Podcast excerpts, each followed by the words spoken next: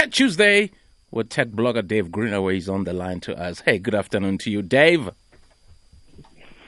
How's it going? All right, man. Welcome to the show. Yeah. So, this ongoing trade war between the U.S. government and Huawei finally hits South Africans. Yeah.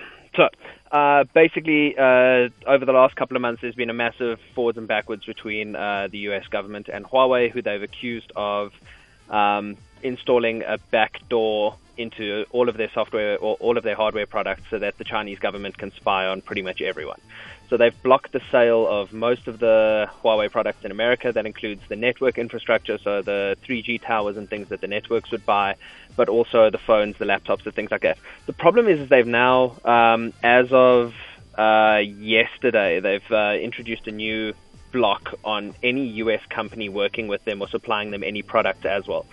So that means that um, Intel can't provide them chips for their laptops. There's a whole bunch of other products that uh, components that they can't get for their stuff. But most importantly, their phones run Android, and since Android is made by Google, which is a U.S. company, mm. that prevents Google from being able to give them the next version of Android or to send them security updates or anything. Mm. They did this morning bring out. Uh, they've they've postponed that for three months, but it does mean that potentially all Huawei phones in the future. So none of the ones right now um, are going to be affected by this. But in the future, you're probably going to see Huawei phones without uh, the Android software on it.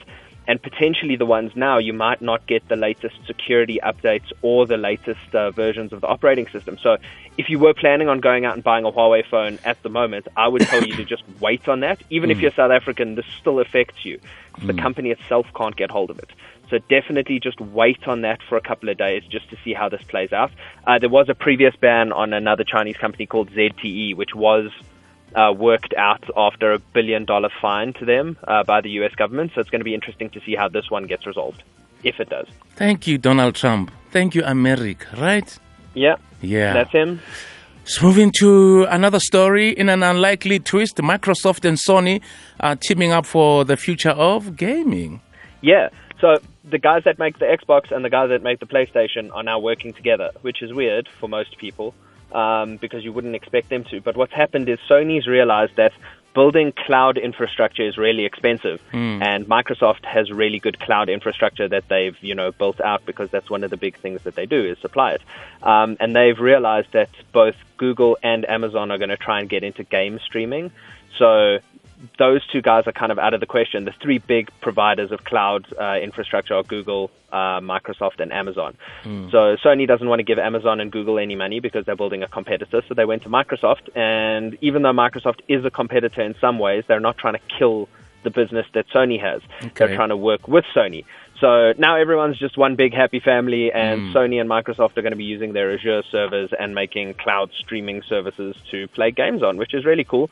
But apparently, it did shock the the PlayStation employees because none of them had any clue this was happening. Mm. So very weird. Wow. Okay. So what is our tech uh, word of the week? Tech word of the week is Stadia. Um, it's the new streaming service from Google. Um, that's the gaming streaming service. So basically, that's going to allow you to, if you have a fast enough internet connection, so a 20 meg line or faster, you'll be able to play brand new games like Assassin's Creed, Odyssey, all the latest stuff over the internet to any device. So your phone, your laptop, your TV, whatever it is, comes with a controller.